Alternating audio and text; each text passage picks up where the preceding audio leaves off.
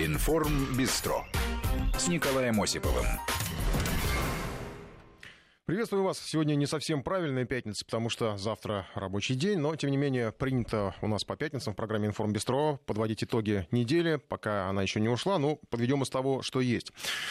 Сегодня э, поговорим о Сирии. Сначала начнем с нее, э, потому что событие довольно большое было на неделе в Гаге. Рассказали правду о событиях э, в Сирии, в сирийском городе Дума. Химатаки в этом городе не было. 17 человек, которых привезли оттуда в Нидерланды, подтвердили, что отравляющие вещества к ним не применялись. Белые каски, хорошо всем известные, сфальсифицировали инцидент и выдали людей из больницы за жертв химической атаки. Впрочем, западные делегации, как мы теперь знаем, не просто не поверили в слова сирийцев, там было много заявлений со стороны западных стран. Они даже не стали слушать их, а стоило бы, заметил постпред России при ОЗХО Александр Шульгин. Это было очень интересное заседание. Присутствовали представители примерно 50 государств. Позитивные отношения, хорошие вопросы. Все говорят, что это было очень полезно, позволило увидеть полную картину. По просьбам участников мы показали документы. Позже мы их еще более широко распространим.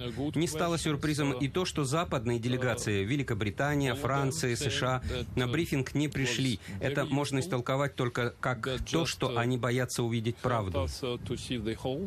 Ну а теперь о том, чего на самом деле боятся увидеть, услышать э, западные товарищи. Сами свидетельства. Э, мы подготовили небольшую э, сбойку, подборку их рассказов. Это и медбрат отделения скорой помощи Муха Насрим, 11-летний Хасан Диаб, известный уже, которого разыскали наши коллеги в Думе, ну и отец Хасана Диаба, Амар Даиб. Давайте послушаем. 7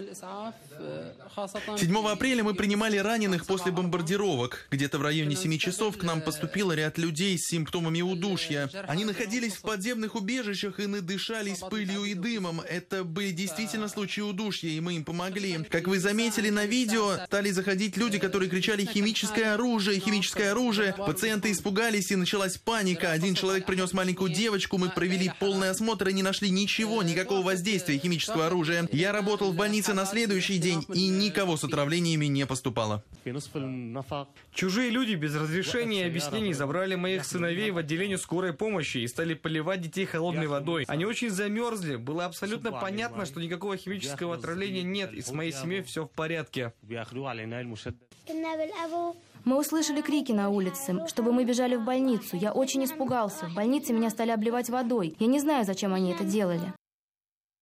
Ну сейчас поступают сообщения от Министерства иностранных дел России. Москва и Пекин считают недопустимым как применение химоружия, так и организацию провокаций под этим предлогом с целью силовых действий против Сирии. Кстати, по поводу силовых действий, вот сегодня пришло сообщение, что авианосная ударная группа в МС США, возглавляемая атомным авианосцем Гарри Труман, в районе трех часов по московскому времени вошла в акваторию Средиземного моря. Это э, следует из данных э, системы международного мониторинга передвижения морских судов. Ну и что касается свидетельств свидетельств э, тех, кто э, непосредственно э, рассказал о том, что никакой химатаки не было. Напомню, западные делегации слушать все это не стали. Ну и европейские СМИ, в общем, как-то сложилось, по крайней мере, такое, может быть, субъективное впечатление у меня. Постаралась, постаралась пресса пропустить мимо эту информацию. Сейчас на связи наш САПКОР Регина Севастьянова. Подтвердит или опровергнет мое вот это субъективное впечатление по поводу реакции европейских СМИ. Регин, добрый день. Добрый вечер, добрый Доб, ну, на границе вечера и дня мы находимся, да.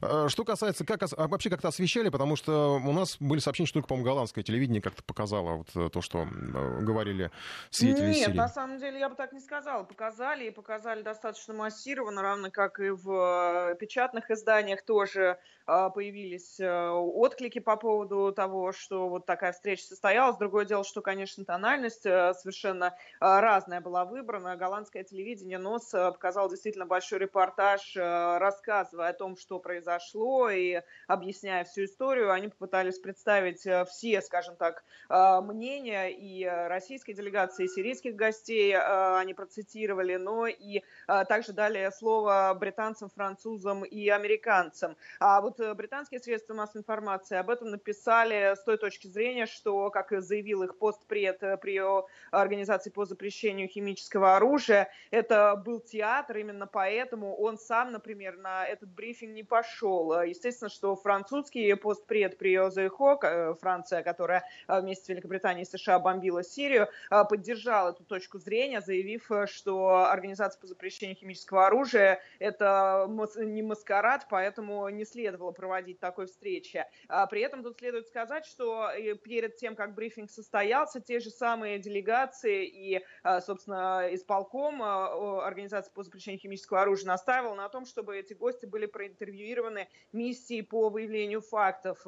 И только после этого брифинг состоялся бы. Российская делегация, равно как и сами гости, не были против таких интервью. И вот они, собственно, специально даже приехали на, на брифинг, штаб-квартиру для того, чтобы поговорить со всеми, кто посчитает нужным их выслушать. Как потом уже после брифинга сказал наш постпред при Организации по запрещению химического оружия, встреча получилась интересной, информативной, прошла в, в общем-то, даже позитивном ключе. У людей было много вопросов. Мы, журналисты, которые не имели возможности наблюдать за брифингом, он был закрытый, естественно, не, от, не могли не отметить для себя тот факт, что встреча продлилась дольше запланированного времени, но при этом Александр Шульгин тоже вот подчеркнул, что, увы, в зале не оказалось представителей стран, которые бомбили Сирию, то есть США, Великобритания, Франция, не было там стран блока НАТО, не было там и стран, входящих в Евросоюз, некоторых азиатских стран тоже. Но, по мнению Шульгина, тем не менее, это все-таки встреча была важной еще из, из, из того момента, что, на его взгляд, все-таки э, вокруг всей этой истории атмосфера начинает несколько меняться, и э, если не у указанных стран, то у каких-то других э, все-таки появилась возможность э, услышать э, все точки зрения, что называется. Я добавлю еще просто от себя такой нюанс. Э, действительно, э, вот в зале, где проходила пресс-конференция после брифинга, э, там свободных мест не осталось. В прошлый раз пресс-конференцию проводили в посольстве Российской Федерации. Там, естественно, совсем маленький зальчик, и э, журналисты, которые хотели услышать российскую точку зрения по сирийскому вопросу, не смогли просто вместиться в этот зал. А на этот раз э, был арендован зал в гостинице рядом со штаб-квартирой ЗХО, и там тоже свободных мест не осталось. И иностранной прессы было много.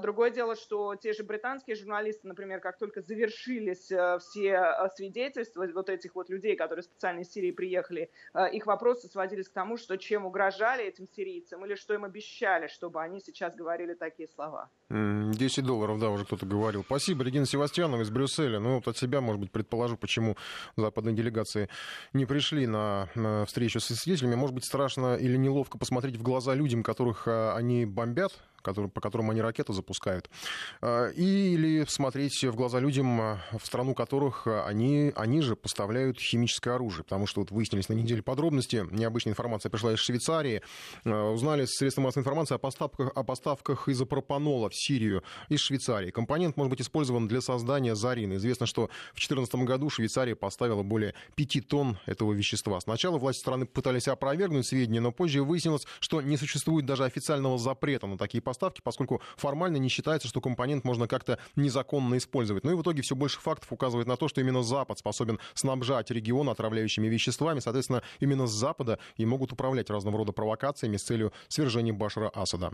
Понятно, что сейчас Европа и США сделают вид, что никто ничего не говорил, э, ничего не происходит. По устоявшейся традиции во всем должна быть виновата Россия. Ну и точно так же можно провести аналогию. Никто не старается, э, никто, все стараются не обращать внимания на продолжение допингового скандала. Было на этой неделе продолжение.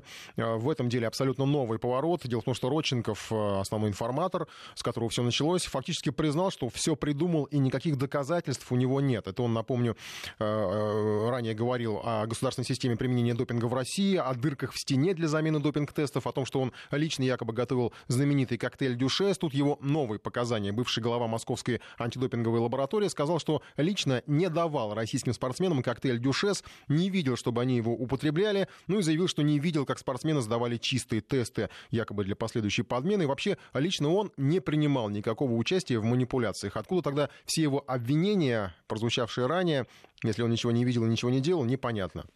Может, сейчас наши обвинители сделают соответствующие выводы, прокомментировал откровение Родченкова пресс-секретарь президента России Дмитрий Песков. Тема заслуживает гораздо большего внимания. Я уже не говорю про наши СМИ, в первую очередь, наверное, внимание тех СМИ, которые превозносили вот этого самого джентльмена. Еще тогда мы говорили, что вряд ли вот эти голословные обвинения джентльмена заслуживают такого внимания, и вряд ли на них можно основывать какие-то серьезные решения, в том числе таких уважаемых организаций, как ВАДА или ИНЕС. Тем не менее, нас тогда не послушали. Сейчас налицо тот факт, что человек путается в показаниях, налицо тот факт, что человек фактически подтверждает свою ложь, свою клевету, и тот факт, что человек сам подтверждает необоснованность своих предыдущих слов. Конечно же, мы надеемся, что эта ситуация заставит различные организации еще раз очень серьезно посмотреть на предтечу тех или иных решений, которые они принимали в отношении наших спортсменов. Ну, если в целом принять во внимание все, что наградил за вот эти последние месяцы Родченков, ну, или, может быть, даже теперь уже годы, то его полное или хотя бы частичное безумие на лицо. Об этом, кстати, говорили в России, не последние люди в России. Человек явно не в себе, но есть ощущение, что это безумие в какой-то степени заразно. Иначе как объяснить, что Запад продолжает отстаивать антироссийскую версию в допинговом скандале? Даже после того, как, в принципе, локальная цель была достигнута, и большая часть российских спортсменов была лишена возможности выступить на Олимпиаде. Даже после того, как тут же Легков был оправдан, и он, и многие другие Ричард Макларен в очередном заявлении признал, что все его обвинения строились на просмотре фильмов канала АРД и публикациях в прессе, вот все равно обвинение продолжается. Ну, вот, к примеру, слова Макларена. Фильм телеканала АРД произвел фурор, и ВАДА должно было ответить на это. Наше расследование было сфокусировано на российской легкой атлетике. Независимая комиссия обнаружила, что применение допинга в России контролируется тренерами, должностными лицами, ну и так далее. И рассказ о том, что он прочитал статью в «Нью-Йорк Таймс» с откровениями Григория Роченкова, ну и сказал, это невозможно, это глубоко укоренившаяся культура обмана, система специально разработанная для того, чтобы обмануть спортивное сообщество. То есть опять никаких фактов, никаких доказательств, просто Макларен рассказал, что он прочел в газетах, ну и какое кино посмотрел. Понятно, что убеждать словами наших оппонентов бесполезно, э, вряд ли услышат э, или сделают вид, что ничего не происходит. Ну и вот уже поступили заявления о том, что э, будут все-таки судебные разбирательства, конечно, может быть, с некоторым запозданием, об этом многие говорят, но глава Федерации лыжных гонок России Елена Вяльба заявила, что намерена подать иски в европейские суды, и э, глава Федерации бобслея России Александр Зубков тоже рассматривает, не исключил, по крайней мере, обращение в суд, э, ну и уже сказал, что надеется, что адвокаты изучат внимательно все, что было сделано, и при необходимости примут определенные шаги. И касается не только Зубкова, всех спортсменов. Ну, на самом деле, у европейской стороны э, есть, наверное, е- наверное, есть объяснение, почему ему некогда признавать свою ложь по Сирии и в допинговом скандале. Дело в том, что Европа сейчас занята несколько другим. А, по крайней мере, на этой неделе была занята и целиком посвятила себя Дональду Трампу. Сначала в Вашингтон слетал президент Франции Макрон, судя по тому, что он говорил, это практически любовь на века. Сейчас его сменила в Вашингтоне Ангела Меркель. Ее поездка должна разительно отличаться от того, как провел время в США Макрон. Германия совсем иначе смотрит на санкционную политику. И хотя, в общем, политически поддерживает Вашингтон во многих вопросах, но когда речь заходит о конкретных шагах и действиях, предпочитает отойти в сторону и вести свою политику. Пресса, кстати, уже анонсируя визит Меркель публиковала весьма резкие анонсы. К примеру, цитаты. «Канцелярия ожидает, что диалог будет грубым», писала газета «Шпигель» в статье под заголовком «Меркель грозит взбучка от Трампа». Отмечено, что несколько дней назад представитель Госдепартамента США Аарон Уэс Митчелл побывал в Германии якобы с предупреждением для Меркель. Разберемся с этими американскими поездками евролидеров с помощью нашего САПКОРа. Сергей Курохтин на связи из Берлина. Сергей, добрый вечер. День добрый. Ну, как-то можно, наверное, даже не, не политологу а, найти много отличий и в поездке Макрона, и в поездке Меркель, правильно же? Да, безусловно. Ну, поездка Меркель еще формально не началась. Как раз через час она должна быть в Белом доме. И весь ее визит, ну, начнем с того, что, конечно же, он прежде всего рабочий, а визит Макрона был государственным и длился три дня. И все мы видели, насколько он был э, обставлен как э, разного рода церемониями. У Меркель будет очень краткий рабочий визит. Она проведет в Белом доме, вот через час туда войдет и проведет там всего два с половиной часа. Ну, если беседа с Дональдом Трампом не затянется. Пока на нее, э, на эту беседу отведено 20 минут. Потом полтора часа обед э, вместе с сопровождающими лицами, полчаса пресс-конференция и назад э, домой тут же она вылетает из Вашингтона. Но вот как раз вот на этой пресс-конференции очень многие будут ждать, в отличие от пресс-конференции Макрона и Трампа, вот от этой пресс-конференции буду ждать гораздо большего, потому что все-таки, несмотря на трехдневный визит э, и там дипломатию перхоти, э, нужно сказать, что э, там не было каких-то конкретных позиций, по которым э, Макрон и Трамп должны были договориться. Но не было. Ну, естественно, есть разногласия, и э, Макрон их не скрывал, имеется в виду, прежде всего, конечно, соглашение по климату, Парижское соглашение. Э, вот. Есть разные взгляды на позицию по Ирану, есть разные подходы вот по э, пошлинам и э, торговым пошлинам между США и ЕС. Но, еще раз говорю, в данном случае визит Макрона, он э, должен был обозначить вот эту европейскую, другую точку зрения по всем этим позициям, но и личным поведением и чем там только мог, Макрон всячески подчеркивал, что личные отношения с Трампом для него даже важнее вот этих договоренностей. И э, в данном случае перед Ангелой Меркель стоит, конечно, гораздо более сложная задача. Во-первых, ей нужно, с одной стороны, в рамках европейской, европейской солидарности по всем этим позициям также подчеркнуть поддержку тому, что говорил Макрон, но у нее есть и конкретная финансовая, экономическая задача. То есть если к Трампу э, главных претензий, тра, э, ой, простите, если к Макрону у Трампа нет главных претензий, но не климат же волнует в конце концов Трампа, и даже, может быть, не Иран, э, вот, а Трампа волнует, э, мы должны Франции или Франция должна нам. Здесь как-то с Францией проблем нет. А с Германией есть. Я напомню, что год назад, когда Ангела Меркель была э, с таким же визитом, Трамп, провожая ее, написал, была прекрасная встреча, но тем не менее Германия нам задолжала. И до сих пор они считают, она ему должна. Она должна 50 миллиардов евро в торговом обороте, то есть э, дефицит со стороны э, США 50 миллиардов евро, и этот дефицит с точки зрения э, Дональда Трампа должен быть исправлен. Каким образом? Вот об этом, конечно, будут вести переговоры. Тут и пошлины на автомашины требуют, э, очевидно, американцы будут требовать понизить. И, очевидно, так или иначе нужно будет э, увели... Э, пообещать Трампу, что увеличит военный бюджет Германии, и на это увеличение, очевидно, купит какое-то американское, говорят уже о беспилотниках, какое-то американское вооружение, и еще что-то нужно будет обязательно в немалом объеме немцам у Трампа обязательно купить, и об этом принципиально сейчас Ангела Меркель должна договориться. И за тогда, возможно, она может рассчитывать на то, чего очень многие ждут в Германии, что она все-таки договорится, что вот эта, ну, скажем так, бесконтрольная э, санкционная война, которую ведут американцы для того, чтобы выиграть свои экономические позиции, она все-таки э, примет, ну, какие-то рамки и понятные немцам правила, потому что, конечно, когда, если э, американцы, как они грозят, будут и дальше объявлять те или иные антироссийские санкции, которые напрямую уже будут затрагивать немецкие компании, которые ведут свой бизнес в России, то, конечно, это грозит Германии уже очень и очень серьезными проблемами. И для Ангелы Меркель об этом пишет вся немецкая печать. Очень важно вот провести, обозначить вот эту черту, где, куда она может надеяться, что ничего там неожиданного из Трампа, из твиттера Трампа она не прочитает одним прекрасным утром. Э, и что немецкие компании могут спокойно заниматься своим бизнесом, не опасаясь того, что за любое их, э, за любые отношения с Россией, с Россией касается ли это Северного потока-2 или вообще э, закупок газа, или вообще любого и другого сотрудничества, это сразу перекрывает им в той или иной степени американский бизнес и наносит очень серьезный ущерб. Так что у Ангелы Меркель задача гораздо, э, гораздо, гораздо труднее, чем у Макрона. Ей не нужно, ну так уж не нужно выстраивать личные какие-то отношения. Э, тут у нее никаких иллюзий нет. Э, по отношению к ней, конечно, Трамп будет держать гораздо большую дистанцию, вот, но добиться успеха вот в деловом аспекте, в деловом а, аспекте этих переговоров Ангела Меркель очень рассчитывает, ну и в Германии тоже этого очень и очень ждут.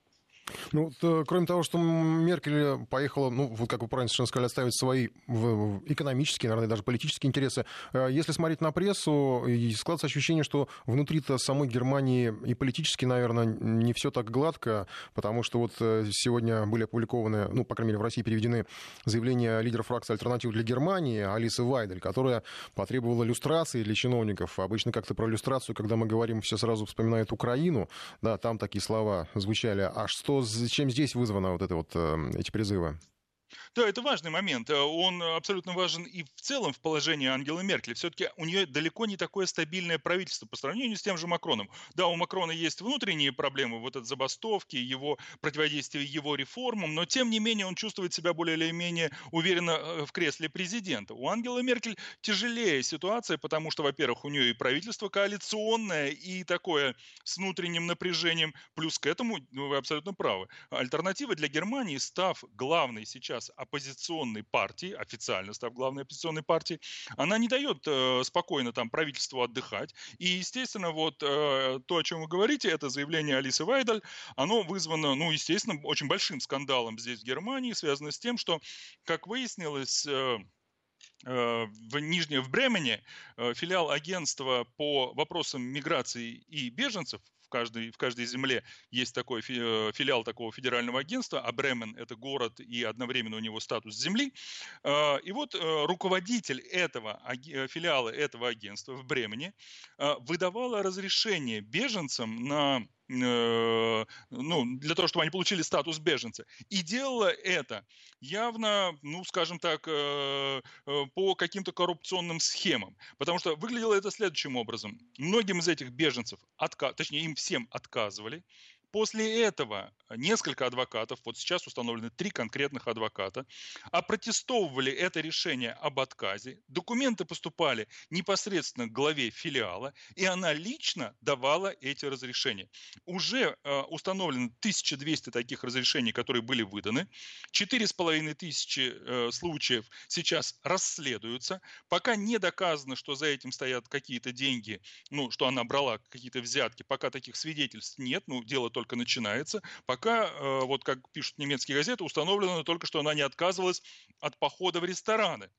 Но, тем не менее, сейчас, конечно, это огромный скандал, и Алиса Вайдель сказала, что, а, я напомню, альтернатива для Германии очень внимательно следит за последствиями миграционного кризиса, внимательно следит за тем, как ведется работа, как рассматриваются прошения о предоставлении статуса беженцев, кому они выдаются, так как мы знаем, что многие из тем, кому они выдавались, потом совершали э, преступления в Германии. И террористическая опасность именно с этой стороны тоже, она абсолютно реальна. Поэтому альтернатива для Германии за этим внимательно внимательно следит. И Алиса Вайдель призвала после этого провести, э, ну, можно сказать, иллюстрацию, но она говорила слово проверку всех чиновников mm-hmm. агентства по вопросам миграции беженцев. Всех, не только филиал в Бремени, но абсолютно всех. И вот эта ее позиция, конечно, будет в Германии поддержана. А Ангела Меркель и ее правительство принесет а, определенные, конечно, неудобства, потому что вот скрывать тот скандал, который произошел в Бремени, ну, это просто невозможно. И более того, такого рода, если не примеры, то вот чувство людей, немцев, что подобного рода разрешения выдаются каким-то вот таким образом и в других местах, они абсолютно точно существуют. И mm. Алиса Вайдель права, что нужна тотальная проверка. Спасибо. Сергей Куровкин из Берлина. Сейчас прервемся на новости. Информ Бистро с Николаем Осиповым. Ну и продолжение международной темы в американском направлении. Э, еще отмечу, что сейчас появились утечки из Комитета палат представителей Конгресса США, который рассекретил часть доклада по российскому вмешательству. Ну вот э, достают из, э, что называется, из сундука старую тему допинг, Скрипаль, все это уже, может быть, немножко надоело. Достали историю с российскими вмешательствами в американские выборы. Конечно же, документ, как говорят, насчитывает 200 страниц. Авторы утверждают, что Россия с 2015 года вела кампанию по подрыву президентских выборов в США США. Доклад написан главой комитета Дэвином Нюнисом. Вот такой вот гражданин у них там есть. Ну и говорится в докладе, что Москва вмешивалась в выборы с помощью кибератак, соцсетей, посредников и государственных СМИ. Свидетельства сговора между предвыборным штабом Дональда Трампа и российским правительством комитет не нашел. Ну, в общем, Трамп вроде как все с ним все, все, с ним все в порядке. Виноват, конечно же, опять Россия. Ну и, как водится, никаких фактов и никаких доказательств. А наш слушатель присылает вопросы, ну, которые, наверное, адресованы, я сейчас просто озвучу озвучу. Объясните, как противостояние евро-доллар соотносится с просьбой сотрудничать за рубли. Зачем главе Евросоюза так унижаться? Это не ко мне. После информбистро будет программа с Никитой Кричевским, э, главным экономистом России. Вот ему адресуйте, может быть, он ответит. А сейчас э, к другим темам, уже к российским, э, потому что сегодня немножко так э, взбудоражило пассажиров новость о новых правилах поведения в аэропортах Москвы. Теперь там, ну, я перечислю лишь некоторые, запрещено переодеваться в туалетах, сидеть на полу, спать на лавочках. Нарушители ждут э, либо предупреждения, либо штрафы. Правда, там суммы, ну, скажем так, символические, но все же. Для тех, кто не понял и кто воспринимает новые правила как ущемление своих свобод, авторы поясняют, что правила помогут изгнать из аэропортов асоциальные элементы. Ну, бродяг и прочих, особенно главным образом бродяг, которые а, превратили терминалы в э, своего рода такое основное жилье для себя. Сейчас я запущу опрос. Э, ваше отношение к новым правилам в аэропортах. Поддерживаю, против, но, может быть, вы считаете, что правила должны быть еще жестче. Третий вариант ответа, может быть, как бы и нормально, что их э, ввели, что нельзя сидеть э, на полу, нельзя спать на лавочках, ну и так далее. Что там еще в этих правилах? Сегодня разбирался наш коллега Сергей Артемов, он на студии. Давай разберемся по порядку. Здравствуй, Николай. Ну, тут история тем э, интересна, что ты предлагаешь почитать эти правила и на основании их принять какое-то мнение, но сами эти правила в руки пока, увы, взять нельзя. Есть только дополнение в административный кодекс Московской области, которое на наказывают за якобы вот нарушение тех самых правил. Потому что, ну, с одной стороны, это хорошо, потому что культурные люди то, что себе не позволяли в аэропортах делать ранее, соответственно, они это не будут делать, но тем более теперь это будет наказываться штрафом. И мера вроде бы как вынуждена необходимая, потому что, как рассказал нам председатель профильного транспортного комитета Мособлдумы Олег Григорьев, э, совсем скоро аэропорты, прежде всего аэропорты, прежде всего столичные аэропорты, выступят своеобразным фасадом страны, об этом всем известно. Нас ФИФА не за горами, и большой приток туристов и болельщиков нам приедет в Москву и в Московскую область. Естественно, навести порядок в аэровокзальных зонах, на аэровокзалах. Ну вот, соответственно, благодаря этой мысли, наведением порядка, по словам депутата, подмосковные власти решили заняться вместе составлением некоего свода правил и, соответственно, наказанием за невыполнение этих самых правил. Министерство транспорта разработало правила пользования аэровокзальными комплексами и аэропортами, расположенными на территории Московской области. Московская областная дума только лишь по существу установила ответственность. С граждан это будет штраф взиматься за нарушение правил от 100 до 500 рублей, с должностных лиц от 1 тысячи до 2 тысяч рублей и с юридических лиц штраф от 2 тысяч рублей до 4 тысяч рублей. И сразу можно отметить, что наиболее крупные штрафы будут взиматься с таксистов, потому что действие поправок касается не только на здания аэропортов, но и, как сказано в документе, на территории зон безопасности вокруг них, а это не менее 30 метров. Однако включительно в этих зонах всегда находятся и парковки, поэтому таксисты, которые занимаются извозом без согласования с администрацией аэропорта, отныне под наказание попадают автоматически. Рядовых пассажиров оштрафуют от 100 до 500 рублей за то, что они сидят на полу, мусорят, дурно пахнут, носят пачкающую одежду или же моются, стирают вещи в туалетах. И прежде всего, конечно, это коснется многочисленных бездомных, которые, как знают многие, выбирают часто аэропорты для ночевки. И вроде бы в подмогу чистоте и гигиене аэровокзалов еще один запрет. Вообще находиться в них без билета или посадочного талона, который действителен на конкретные сутки. Хотя, наверное, такому штрафу вряд ли обрадуются провожающие, особенно встречающие, которым приходится порой долго дожидаться прилета опаздывающего рейса. Вот как им себя вести в возможных разбирательствах, которые могут произойти со стражами закона. Я адресовал этот вопрос руководителю проектов адвокатского бюро СНК «Вертикаль» Юлии Андреевой, и она, в принципе, предложила то, делать то, что многим обычно в голову не приходит, но, видимо, делать придется, чтобы избежать штрафа. Если вдруг полицейский будет подходить и таким образом проверять документы, можно показать те же билеты, попросить переслать родственников, близких людей, друзей, которых вы встречаете или провожаете, чтобы они были у вас либо в распечатанном виде, либо на телефоне. Я не думаю, что будет необходимость у самих полицейских к вам до такой степени придираться. Соответственно, транзитные пассажиры или отпускники, у которых отложен рейс или рейс задержан или там вообще перенесен, как часто это бывает, к сожалению, мы помним грустные истории с нашими э, туристическими компаниями, они теперь не смогут э, потенциально выспаться в зале ожидания или не смогут уложить своих детей отдыхать, потому что спать в креслах и на полу, опять же, и на подоконниках в аэровокзалах также запрещается. Вот эта мера уже, наверное, вызвала недоуменные э, комментарии у многих людей, которые находятся в соцсетях. Соответственно, надеяться на здравый смысл смысл э, полицейских, если они подойдут к человеку, адвокат Юлия Андреева предлагает и по другому, тоже любопытному поводу. Одна из статей поправок в кодекс гласит, что пассажиры при регистрации на рейс должны находиться строго в пределах предназначенных для этого зон, ну то есть зонах регистрации. А вот как им отойти, например, в туалет, или пойти перекусить в кафе, или там на перрон выйти, покурить или воздухом подышать. Вот неужели проверяющий может наказать их за то, что человек не стоит в очереди на регистрацию, при том, что регистрация на рейс уже вроде как официально объявлена? Помимо тех правил, которыми были детализированы Кодекс административных правонарушений, существуют правила перевозки пассажиров, а также существуют правила непосредственно перевозчика. Поэтому говорить о том, что при объявлении регистрации пассажир должен здесь и сейчас явиться и находиться только исключительно в этой зоне, на мой взгляд, не совсем правильно и корректно. Поэтому говорить о применении мер в виде штрафа, если вас видел полицейский не у стойки регистрации, ну, это странно. И вот э, в деталях нам пояснил Олег Григорьев, что соблюдение норм проконтролирует не полиция, а управление регионально-административно-транспортного надзора Минтранса Подмосковья. Соответственно, полицейские будут привлекаться в исключительных случаях, ну, вроде как э, они к этому и не должны изначально будут э, причастны, потому что штрафы и, соответственно, кстати, интересная деталь, они будут оформляться не через инспекторов напрямую, а через мировой суд. То есть постановление выпишет инспектор, дальше идет мировой суд, дальше уже потом судья пришлет домой виновнику вот необходимость квитанции квитанцию с необходимостью уплаты штрафа. Новация будет работать в аэропортах Шереметьево, Домодедово и Жуковский, потому что Внуково территория Москвы, областные законы на нее не распространяются.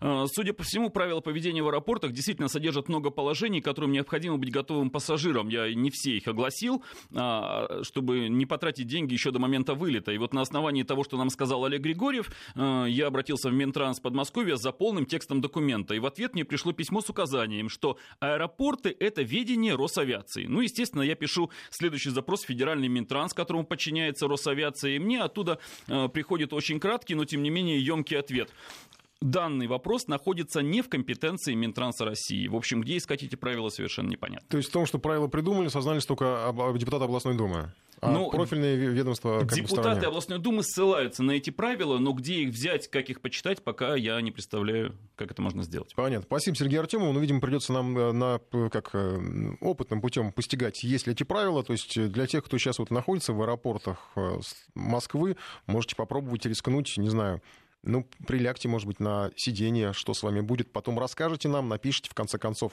Ну, понятно, что многие слушатели восприняли резко э, негативно э, историю про эти новые правила. Ну, даже с сарказмом Дмитрий нам пишет, что, получается, если негде переночевать, ввиду каких-либо обстоятельств, э, можно поспать на сиденьях в аэропорту, э, потому что, если исходить из штрафа, стоит это всего 100 рублей. Ну, и получается, что можно даже еще и искупаться.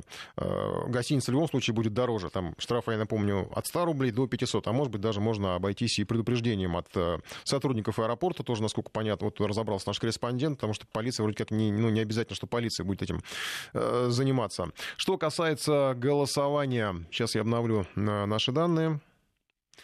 Вопрос. Ваше отношение к новым правилам в аэропортах Москвы? Поддерживают 36% наших слушателей. Против 52%. Ну, учитывая вообще тот э, негативное отношение, которое вот я, по крайней мере, видел в сообщениях, мне кажется, что это не так много, фактически пополам. И 12% напротив считают, что правила должны быть еще жестче. То есть, э, там, не знаю, не только запрещать надо э, спать на лавочках, надо еще как-то что-то еще пожестче придумать, не знаю, может быть, передвигаться всем строем по аэропортам, не знаю. Ну, если кто-то задачится этой темой, наверное, наверняка что-нибудь придумает. На этом, наверное, голосование мы по аэропортам э, закроем. Э, после, вы, после погоды у нас будет э, э, другая тема, другое голосование, возможно, даже интерактивный режим, поэтому не отключайтесь. А сейчас я немножко позволю себе вернуться к американской теме, потому что, судя по тому, что я вижу в сообщениях информагентств, я могу констатировать, что Дональд Трамп проснулся совершенно очевидно, потому что он объявился в микроблоге в Твиттере, ну и вот буквально несколько минут назад я говорил про рассекреченный доклад утечки из Конгресса о том, что Россия якобы вмешивалась в американские выборы, что были и кибератаки, и хакеры. В общем, весь полный набор традиционный, как всегда, я отмечу, без доказательств. Дональд Трамп э, написал в Твиттере «Вау, настоящая охота на ведьм. Это должно прекратиться прямо сейчас». Э, написал в Твиттере, еще раз напомню, Дональд Трамп. Но, правда, он подчеркнул, что э, не нашел Конгресс доказательств тому, что предвыборная кампания Трампа связывалась, сотрудничала или вступала в сговор с Россией. То есть, ну, в этом смысле, наверное, американский президент президент должен вздохнуть с облегчением и подумать, что, может быть, от него уже отстали. Скоро продолжим. Информ Бистро с Николаем Осиповым. Ну, в продолжение темы о правилах поведения в аэропортах Москвы. Справедливый вопрос наш слушатель задает, а чем занимается охрана аэропорта? То есть, по идее, не обязательно было принимать новые правила, просто охрана аэропорта могла бы всех вот этих вот бродяг, которые там находятся, как-то выдворить, да, ну, если уж они мешают, там, нарушают общественный порядок, э, или просто, ну, как, ну, без оснований, безо всяких там находятся. И еще, может быть, даже такое, ну, достаточно справедливое замечание, пишет еще один слушатель, сравнивать с правилами в метро, про них тоже вот недавно было много возмущений, там, по поводу детских колясок и прочего, но на самом деле замечает наш слушатель, что Э, нельзя сказать, что эти правила прямо в метро, вот они неукосительно так соблюдаются. То есть, ну, да, запрещено ездить там на скейтах, на роликах, самокатах, но некоторые ездят. И, в общем-то, не факт, что там кого-то прям так уж поголовно всех штрафуют. То есть, э, возможно, что это просто еще один очередной мертвый запрет, что касается аэропортов. А сейчас перейдем еще к одной теме. Предлагаю ее обсудить вместе с вами. Э, плюс 7 903 170 63 63 наш портал. 5533 в начале слова «Вести». Можете писать сообщение. Речь о частном образовании. Россиянам предлагают отдавать детей в частные школы, а государству предлагают проплатить создание таких заведений. Э, инициатива исходит от э, корпорации «Российский учебник». Там посчитали, что это сэкономит бюджету несколько триллионов рублей. Схема следующая. Сейчас вкратце ее обрисую. Называется эта схема «Частно-государственное партнерство». Государство инвестирует в проект строительства школы 33% его стоимости, то есть треть. Ну и затем траншами гасит оставшуюся сумму в течение 5-7 лет. Частный партнер вкладывается на начальном этапе, ну, примерно там 80% э, капитала. Потом получает постепенный возврат от государства. Если школа работает плохо, а это частная школа, я напомню, платежи от государства будут сокращать. То есть получается, что участник отвечает за качество образования своими же деньгами. А, ну и его задача наладить работу учреждений, набрать э, педагогов, э, чтобы, в общем, процесс э, шел в соответствии со всеми требованиями государственных стандартов. Финансирование будет подушевое, как говорят, то есть сколько школьников, столько получит денег эта школа. Идеологи проекта подсчитали, что в итоге бюджет потратит вместо 2 триллионов 800 миллиардов рублей, которые уйдут на образование, на школы, потратить всего около 800 миллиардов, то есть экономия очень существенная, ну и позволит, э, кроме того, самое ценное, что есть в этой инициативе, позволит э, решить проблему с дефицитом мест в школах, поскольку ну, не всем хватает. В этой связи, конечно, уже звучат сомнения, что частный партнер в состоянии заменить собой государство, создать качественные образовательные проекты. У нас, в общем, есть опыт создания частных школ, много в разных сферах, поэтому я предлагаю вам обсудить эту тему и взять даже посмотреть на ситуацию шире, потому что речь касается не только частных школ, а можно здесь и частные коммерческие вузы, потому что, ну, вот они стали как-то распространяться там еще с 90-х годов, наверное, да, много появилось у нас коммерческих вузов, новых, хорошие они или плохие, но у каждого, там, у многих разные мнения на этот счет. Поэтому я предлагаю вам, во-первых, опрос, какому образованию вы доверяете больше, государственному, частному, ну или, может быть, для вас нет разницы, оба варианта, вы как бы Э, готовы доверить и сами учиться, и доверить э, обучать своих детей в государственному заведению, и частном. В общем, это не принципиально для вас. Поэтому три варианта ответа. Кому. Какому образованию доверяете больше? Государственному, частному или оба варианта? Ну и э, перейдем в интерактивный режим. 232-1559, код Москвы 495. Звоните. Может быть, у вас есть, интересно выслушать будет опыт вашего, ваших взаимоотношений с частной школой, с частным вузом, с частным, не знаю, там, училищем каким-то, как это сейчас называется, называют э, то, что раньше ПТУ называли колледжем, да, э, Выслушаем наше, ваше мнение сразу после э, высказывания главы Всероссийского общества защиты прав потребителей образовательных услуг э, российским гражданам достойное образование. Виктор Панин высказался вот как раз на тему частного образования.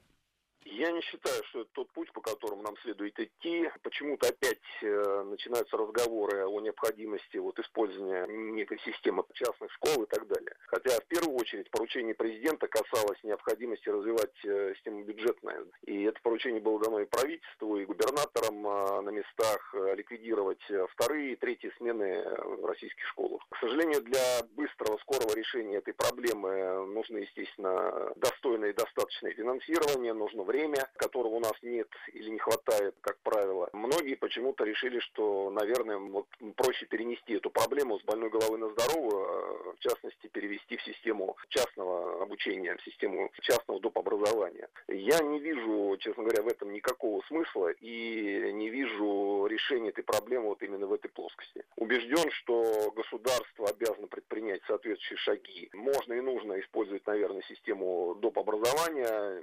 Частные учреждения учреждения, но не в том объеме, в котором это предусматривается сейчас по предложению э, вот этой ассоциации. Дефицит мест достаточно серьезный, но он колеблется в зависимости от субъекта. Есть субъекты, где эта проблема практически отсутствует, а есть э, субъекты, густонаселенные, и в том числе города-миллионники, где действительно эта проблема существует, в том же Екатеринбурге, например, в Москве, существует эта проблема. Я скептически отношусь к качеству образования в современных частных школах, неоднократно сталкивался с э, результатами их так называемой работы. На сегодняшний день я не вижу достойной конкуренции со стороны частного сектора бюджетному образованию. Ну, какие-то прецеденты существуют, наверное, но мне неизвестно они, когда выпускники частных школ показывали супер-пупер результаты на всякого рода международных конкурсах. По всем исследованиям выпускники бюджетных учреждений на голову превосходят э, выпускников этих частных структур в России. Ну, вот мнение Виктора Панина. Прямо сейчас ваше мнение. Илья нам дозвонился. Илья, добрый вечер. Илья, здравствуйте. Алло, добрый вечер. Ваше отношение к частным школам? Э, я считаю, что частные школы – это неоправданная трата денег, как вы сказали, это будет субсидии, э, потому что э, у нас есть опыт создания коммерческих вузов, которые массово выпускают людей неподготовленных, некомпетентных, и то же самое будет со школьным образованием. И я считаю, что это просто трата денег э, государственных в итоге. И толку из этого не будет. И а если мы сегодня будем экономить на образовании, через э, там, 5-10 лет нам это э, это... Илья, вот вы сказали, что выйдет, частные вузы выпускают некомпетентных э, специалистов. А разве, ну, некоторые, не все, конечно, у нас есть э, э, проверенные вузы, как бы зарекомендовавшие себя. Разве нет государственных вузов, которые тоже выпускают как бы мало, малоценных специалистов, которые тоже мало кому нет. могут пригодиться? Хорошо, хорошо, я согласен с вами, я полностью с вами согласен. Но вопрос в том, что э, большинство э, этих некомпетентных, о, о ком вы говорите, это э, люди, которые поступили на коммерческой основе э, государственный вуз. Потому mm-hmm. что бюджетники, которые не платят, они держатся за свои места и не занимаются. Спасибо вам за ваше мнение. Ну, я не, не знаю, я пытаюсь просто как-то соблюсти баланс, смотреть так достаточно не, не беспристрастно на всю эту историю. Я просто даже немножко знаком с работой в частных э, заведениях, таких учреждений, сам даже преподавал в одном из частных вузов. Не могу сказать, что он какой-то плохой или очень хороший. Дело в том, что э, там преподают-то те же преподаватели, которые работают в государственных вузах. Для них это подработка в основном, по большей части. То есть э, на качестве подаваемого материала, по идее, это никак не сказывается. Ну, по крайней мере, во многих вузах, э, по крайней мере, во многих крупных вузах. То есть э, преподаватели, которые работают в государственных вузах, то же самое, в принципе, рассказывают своим студентам и в частных, платных вузах. Я думаю, что, может быть, и в частных школах то также будет строиться работа. Еще нам Руслан дозвонился. Руслан, здравствуйте. Добрый вечер. Э, я полностью соглашусь с Виктором Паниным в том плане, что он как бы ну, скажем так, я даже немножечко в другом плане. Здесь, э, с моей точки зрения, есть несколько подводных камней, и я так достаточно коротко скажу. Во-первых, кому они будут подчиняться? Минобразование? Ну, теоретически, да. Они же выполняют, э, оказывают государственные образовательные да. услуги. Вот, но это теоретически. То есть это будет либо договорная основа, либо что. То есть прямого подчинения не будет. Второе. Государство будет, э, э, скажем так, возвращать в течение там вот этих вот 5-7 лет платы как бы здесь не наткнуться на вот наш бюрократизм, то есть как бы здесь не нашелся какой-нибудь дай ты бог, чтобы так не было. Какой-нибудь, что, э, что называется, подлый человек, который найдет причину, лишь бы только не платить, а такое тоже возможно. Третье. Что касается качества образования, здесь вот я с вами полностью соглашусь. Я сам заканчивал коммерческий вуз у нас были преподаватели из обычных государственных вузов высочайшего класса, то есть там преподаватели достаточно высоких категорий со званиями и с регалиями. Вот, то есть я, э, я бы, я бы скорее, вот, э, скажем так, что касается государства, обратил внимание на переход э, образования вот именно к тому стандарту, который был в Советском Союзе, то есть сдача экзаменов очно, лицом к лицу, преподавателям, а не вот эти вот галочки в ЕГЭ, которые по большому счету mm-hmm. можно зазубрить и ну, вот я так считаю. Спасибо вам за ваше мнение. У нас еще, еще есть слушатели. Хотелось бы успеть всех, ну, успеть всех вывести в эфир. Александр, здравствуйте. Здравствуйте.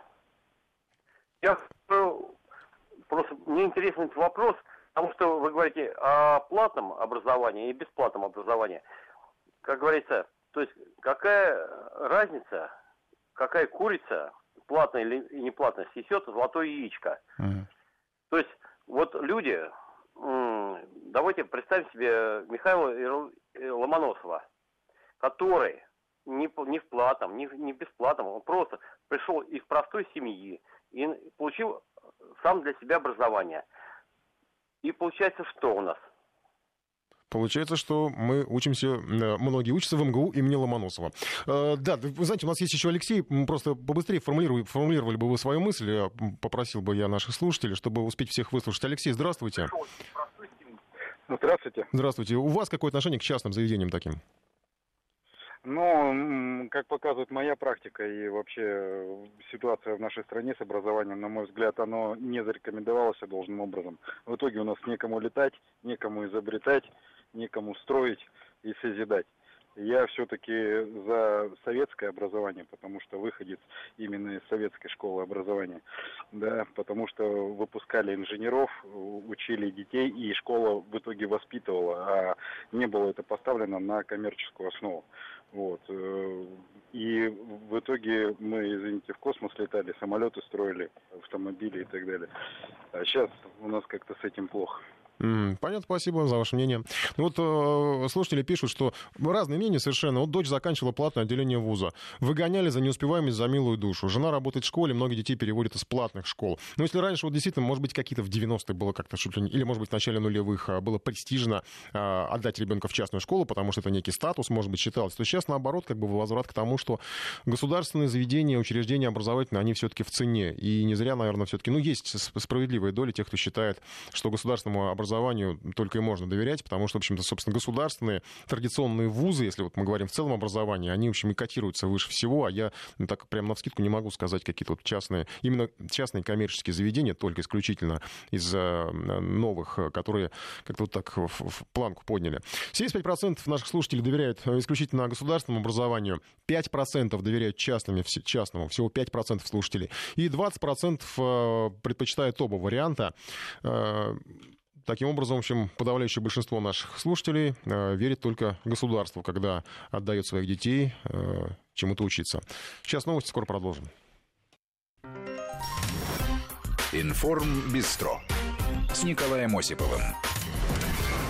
Продолжаем программу. Сейчас к большой политике. Историческое событие. Лидер КНДР Ким Чен Ин побывал в Южной Корее. Правда, практически одной ногой, но событие важное и во многом символическое. Лидеры двух Корей встретились и договорились не воевать. Страны прекращают любые враждебные действия в отношении друг друга. Подписана декларация. Такой оттепели еще не было в истории. После всех обострений, угроз со стороны Вашингтона, резких ответов из Пхеньяна еще недавно всерьез рассматривался вариант военного конфликта. Сейчас в регион, по крайней мере так кажется, кажется, пришел мир. В Кремле более чем позитивно отреагировали на этот контакт. Встречу комментировал пресс-секретарь президента России Дмитрий Песков.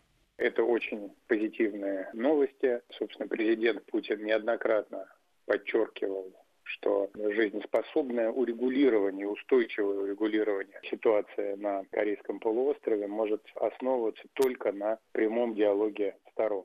И вот сегодня мы видим, что этот прямой диалог состоялся, он имеет определенные перспективы, и мы в данном случае весьма позитивно оцениваем сам факт встречи лидеров двух Корей и те итоги переговоров, которые были ими оглашены. Ну, событие впечатлило очень многих. Происходят хорошие события, написал Дональд Трамп в Твиттере. И он не случайно напомнил о себе. От Вашингтона по-прежнему зависит довольно многое. В том, как будут дальше развиваться события, отметил глава комиссии Совета Федерации по информационной политике Алексей Пушков. Я бы еще дождался встречи Ким Чен Ына и Трампа, потому что от нее очень многое будет зависеть, как будет складываться дальше обстановка на Корейском полуострове. Но, конечно, вот эти шаги, которые сейчас анонсированы, они впечатляют. Такого не было в истории двух Корей. Они близки к прорыву. Но надо понимать, что это чисто политический пока процесс. Я не предвижу ядерного разоружения Северной Кореи. Если Южная Корея не будет настаивать на отказе Севера от ядерного оружия, которое у него есть, тогда, я думаю, этот процесс может зайти довольно далеко. Вот э, я знаю, что администрация Трампа хочет поставить довольно резко вопрос перед Ким Чен Ыном, что он должен отказаться от своего ядерного потенциала. У меня нет ощущения, что Ким Чен Ын на, на такой темпе. Это самая главная карта у него. После э, оккупации Ирака, после того, как уничтожили Ливию, после бомбардировок Югославии и, кстати, после ракетных ударов по Сирии, Ким Чен Ын стал бы самоубийцей, если бы отказался от своего ядерного оружия, потому что это единственная фактически гарантия его безопасности. Именно потому, что у него есть ядерный потенциал, с ним э, готов идти на переговоры президент США. То есть э, получается, что это вот разрядка основана на новом чувстве безопасности Северной Кореи, связанной с появлением э, у Пхеньяна ядерной бомбы. А другой основы пока нет, а потому что Соединенные Штаты от своего общего курса на смену режимов, на нанесение ракетных ударов, как мы видим по Сирии, они не отказываются. И в Пхеньяне это все прекрасно понимают. Там люди далеко не наивные. И мне кажется, что как бы не прошли переговоры Трампа с Ким Чен Ыном, Юг все равно будет э, сторонником э, мягкого подхода. То есть сторонником сближения, сторонником переговоров, сторонником э, вот, э, соединения железных дорог, воссоединения семей, контактов там и так далее. Потому что чем больше э, такое взаимодействие, тем меньше угроза э, военного конфликта. Сенатор Алексей Пушков. Пришел мир, это только кажется, пишет нам слушатели. Вскоре э, это станет ясно. Я совсем скоро предложу вам такой ассоциативный опрос. Мне кажется, он будет интересным. Э, судя по, по всему, э, на, конечно, на КНДР будут продолжать давить. Ну, к примеру, заявление Магерини. Межкорейский саммит показал, что путь к миру возможен, но полная денуклеаризация КНДР должна включать ее ядерную и ракетную программы. То есть, конечно, понятно, что от э, ядерной программы Пхеньяна Запад так просто не отстанет. Но что касается действий Ким Чен Ина, вот продолжу э, несколько цитат от Алексея Пушкова. Ким Чен Ын действует, не дожидаясь встречи с Трампом. Он намерен поставить президента США перед фактом прорыва в отношениях с Южной Кореей, чтобы Трамп не мог диктовать ему свои условия. Впечатляющие ходы главы КНДР, написал сенатор в Твиттере. Ну и все, что происходит на Корейском полуострове, ну, по крайней мере, у меня вызывает определенные ассоциации. Может быть, конечно, это такое несколько мифическое, но тем не менее. Такое уже происходило в истории не раз, когда два совершенно разных режима шли на сближение. И было это в нашей с вами истории. Например, хрущевская оттепель, например, вспомнить можно Горбачевскую перестройку. Я сейчас предлагаю вам Э, опрос, э, на что больше, по-вашему, похоже происходящее в КНДР? Э, Хрущевская оттепель, перестройка Горбачева. Ну или третий вариант, у них все по-своему те, кто предпочитает какие-то другие варианты, может быть, у кого-то есть уме, я просто сейчас назвал первый, что пришло вот на ум, э, присылайте сообщение 903 170 63 63, может быть, что-то интересное вы предложите, какие-то альтернативные варианты ответа. А пока голосуем, на что больше похоже происходящее в КНДР, на Хрущевской оттепель, на перестройку Горбачева, или у них э, все по-своему, то есть это такой свой вариант, э, и ни на что это не похоже. А сейчас давайте о том, как проходила эта встреча двух Корей, Саженцы, сосны, бегущие трусцой охранники, гречневая лапша. О ярких атрибутах саммита двух Корей Сергей Гололобов. Само место встречи выбрано не случайно. Это южная часть демилитаризованной зоны в пункте переговоров Пханмунджом. Здесь заседали военные комиссии по перемирию в Корее. С тех пор Пханмунджом вот уже 65 лет олицетворяет противостояние в Корее. Начал Ким Чен Ын свое символическое шествие из павильона Тхонильгак, что находится на северной стороне, затем спустился по каменным ступеням и подошел к военно-демаркационной линии, символическому бетонному барьеру между бараками, где, собственно, и проходили переговоры в далеком 53 году. У линии Ким Чен Ына уже ждал Мун Дже Ин. Они пожали друг другу руки. Затем лидер КНДР, одетый в черный костюм Френч, перешагнул через барьер на южную сторону. Это произошло, кстати, впервые за все время существования двух Корей. Но президенту Южной Кореи тоже захотелось побывать в Северной. О чем он и сказал Ким Чен Ину. «А давайте хоть сейчас», — ответил председатель Ким, взял за руку южнокорейского президента и отвел его на север. Вернувшись на южную сторону, главы государств проследовали по красной ковровой дорожке к площади, на которой состоялась приветственная церемония. Лидеры прошли мимо почетного караула, облаченного в разноцветные костюмы времен старинной корейской династии Ли Чесон, под традиционные звуки гонгов и медных труб. Исторически костюмированный контекст тоже не случайен. Во времена именно этой династии Ли Чосон Корея на протяжении полутысячи лет была единым государством, до того, как в 1910 году ее не покорила Япония. Процессия завершилась приветствием Ким Чен Ына почетным военным караулом Вооруженных сил Республики Корея. После церемонии лидеры прошли в Дом мира, павильон, построенный к 90-м годам прошлого века для переговоров. То есть только через 20 лет этот павильон использовали по своему основному предназначению. Саммит там проводится впервые. Внутри церемониального здания лидеры сфотографировались на фоне картины с изображением корейских гор. Ким Чен Ын оставил записи в гостевой книге. Теперь новая история на отправной точке истории эпохи мира. Ким Чен Ын 27 апреля 2018 года. Дальше были полтора часа переговоров, а после обед. Но не вместе, вместе, а порознь. Правда, перед этим Ким Чен Ын привез своему южнокорейскому коллеге гречневую лапшу, традиционное лакомство корейцев. Отъезд Ким Чен Ына на трапезу был по-своему примечателен. Автомобиль лидера Северной Кореи сопровождали бегущие трусцой 12 охранников. В послеобеденное время главы двух Корей прогулялись по пешеходному мосту, поговорили тет-а-тет и приняли участие в церемонии высадки сосны, которая у корейцев символизирует мир и процветание всего полуострова. После этого президент Республики Корея и лидер КНДР вернулись за стол переговоров. Сергей Глалобов, Вести ФМ.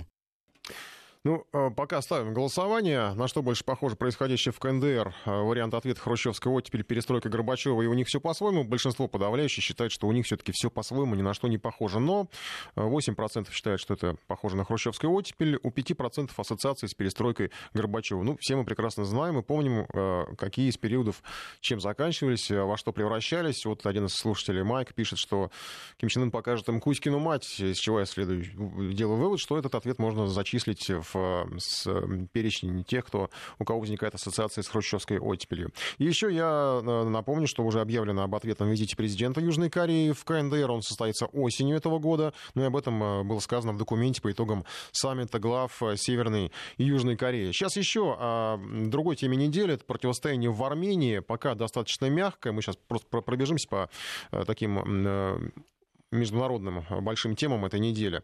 Э, что касается Армении, то э, понятно, что на примере других стран все понимают, что, наверное, могло быть жестче. Серж Сарксян, я напомню, покинул пост премьера добровольно, но так условно под, под добровольно, потому что это произошло под давлением оппозиции. Оппозиция, представленная в лице Николы Пашняна, требует сделать премьером его самого. Сам Пашнян сообщил о том, что провел встречу с президентом республики Арменом Саркисяном. Ну и все эти дни ожидалось, что состоятся переговоры лидера оппозиции, ну, хотя бы с временным премьером Карапетяном э, или еще с каким-то представителем власти пока не получается. Пресс-секретарь главы правительства Арам Араратян э, заявил, что ответ Карена Карапетяна тот же, что и в прошлый раз. Переговоры, в которых одна сторона диктует повестку, а другая не может представить свою, не могут считаться переговорами, говорится в сообщении на странице пресс-секретаря в соцсети. Сложность еще и в том, что требования оппозиции действительно достаточно ультимативны и, по сути, не предполагают выборов, а это противоречит Конституции. Оппозиция Армении объявила, что намерена бойкотировать парламентские выборы выборы в стране, если премьером станет, э, не станет кандидат от народа. Об этом заявил сегодня буквально лидер оппозиции Никол Пашинян. И к идее о нейтральном кандидате в премьеры Пашинян отнесся весьма скептически и совсем уж негативно отнесся к перспективам участия в выборах э, Карена Карапетяна. Ну и пресс-секретарь президента России Дмитрий Песков заявил сегодня, что в Кремле все-таки рассчитывают на консенсус э, между политическими силами. Пока в стране продолжается противостояние и митинги. Надо отметить, что Россия и другие государства очень корректно реагируют на происходящее, дают возможность Армении Армении самостоятельно осуществить выбор, принять решение.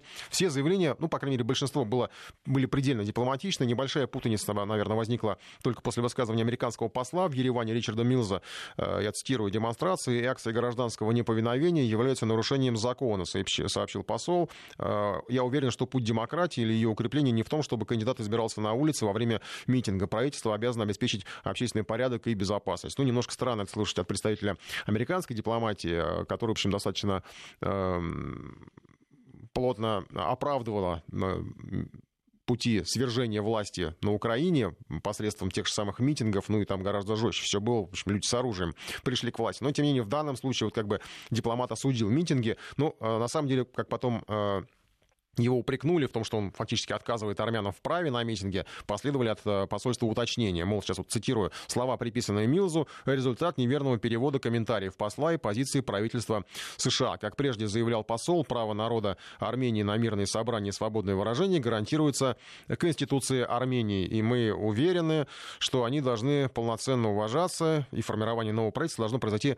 в результате добросовестных переговоров. Об этом говорится э, в пресс-релизе Э, посольства. Э,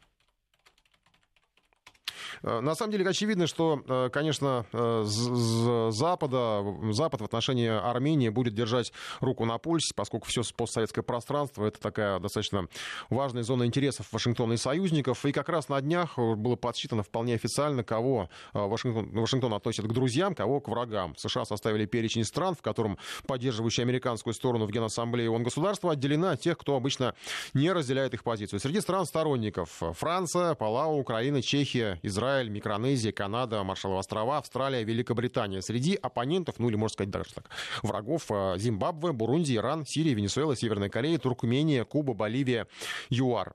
Э, как видно, и там, и там присутствуют выходцы из Советского Союза, то есть постсоветское пространство. В списке друзей по вполне понятным причинам Украина.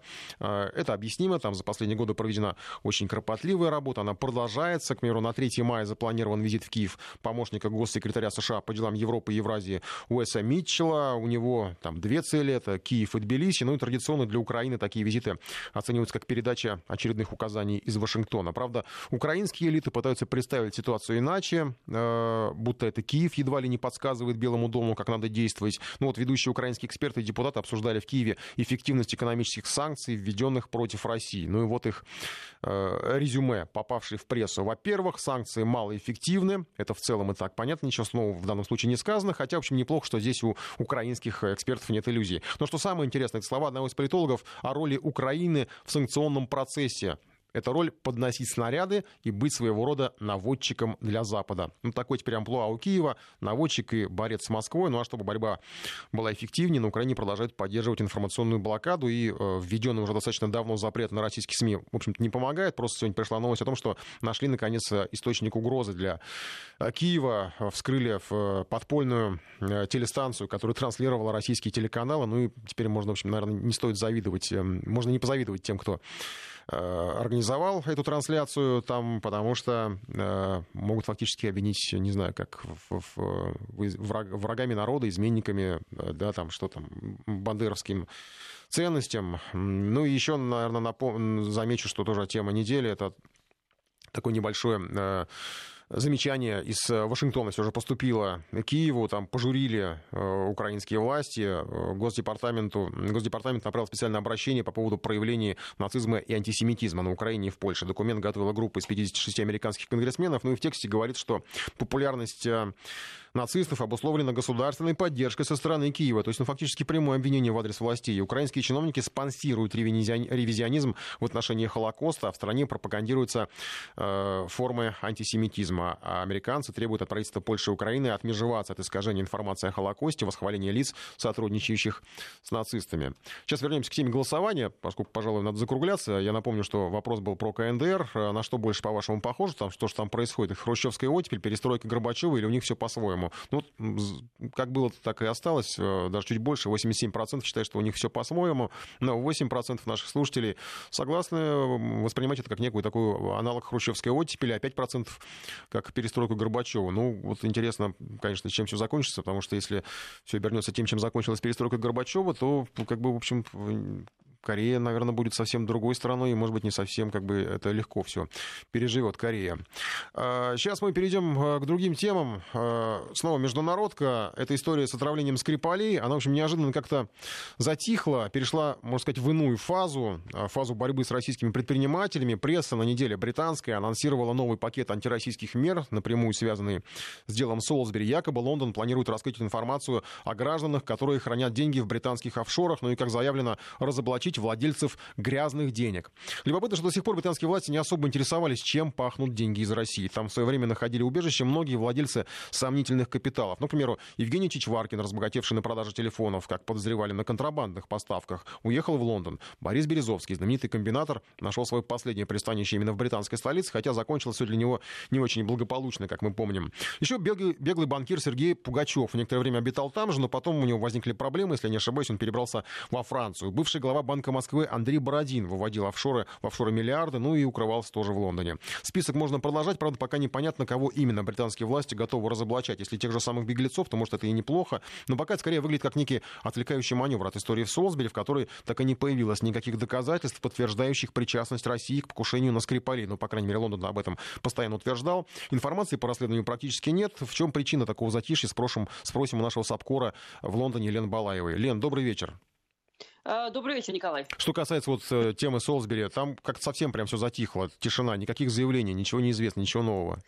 Вы знаете, заявлений нет. Вот я сейчас перед собой, э, перед собой вижу компьютер. Я погуглила специально перед эфиром Скрипаль на латинице. Информация двухдневной давности есть, но она никакого отношения не имеет к расследованию этого дела. А, есть информация а, на, в газете «Мир» о том, что начала выпускаться водка под названием «Скрипаль».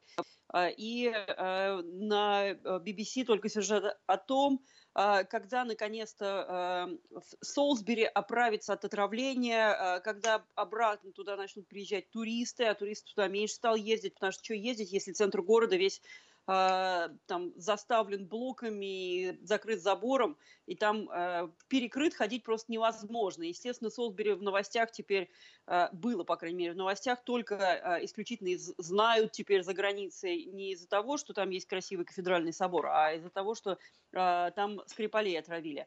Но, в общем-то, и все. На самом деле о том, как идет расследование, не сообщается, но до этого было, было сказано, что расследование будет идти месяцы, поэтому надеяться на то, что э, британцы будут в там, не то что ежедневном, но хотя бы еженедельном режиме сообщать, как идет расследование, на это не стоит надеяться.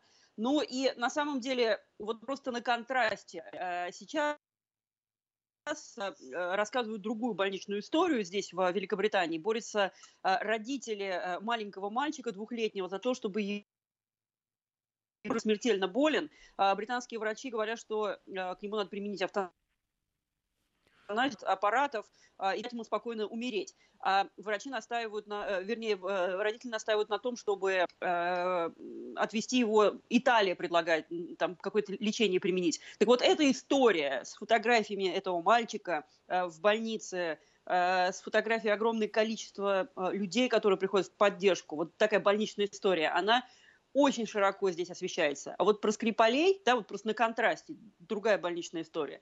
Mm-hmm. ни одной публикации, никакой там команды поддержки, никакого фотографии, никакого фотографии из госпиталя. Вот этого ничего нет. Но, конечно, можно сказать, что это из-за того, что у Скрипалей здесь нет ни родственников, ни, ну, по всей видимости, друзьями такими не обзавелись э, эти люди здесь за вот те годы, пока они здесь жили, а, чтобы они как-то вот так беспокоились и спрашивали у прессы, а как вообще вы нам можете что-то рассказать, как, где они, как они выглядят, что с ними вообще происходит. Но э, эта история, по крайней мере, на этой неделе была абсолютно позабыта. Mm-hmm. Лен, а вот что касается вот этой борьбы с офшорами и грязными деньгами, ее же напрямую тоже вроде как связываются с делом Скрипалей. Какие-то конкретика там была? Кого там они хотят э, найти? Что за грязные деньги? А, вы знаете, эта э, история э, связана даже не столько с Россией, сколько вообще с людьми, с иностранцами, которые держат деньги в офшорах. Ну, там, например, нигерийские граждане, огромное количество на Каймановых, Виргинских островах денег держат, и их имена за семью печатями. Даже если официально обратиться в эти органы соответствующие, да, службы э, на этих островах, они никогда не скажут, кто э, стоит за э, этой компанией, а просто э, подтвердят, что такая компания есть. Э, поэтому нельзя сказать, что именно с Россией вот э, этот законопроект связан, он будет слушаться на следующей неделе в э, Палате общин. Большой вопрос, пройдет этот законопроект или нет, потому что на самом деле Тереза Мэй и политики ее Э, из ее комитета, они противятся такому э, законопроекту, такому закону, поскольку понимают, что будет очень много возни с э, властями этих островов, не подконтрольных Британии.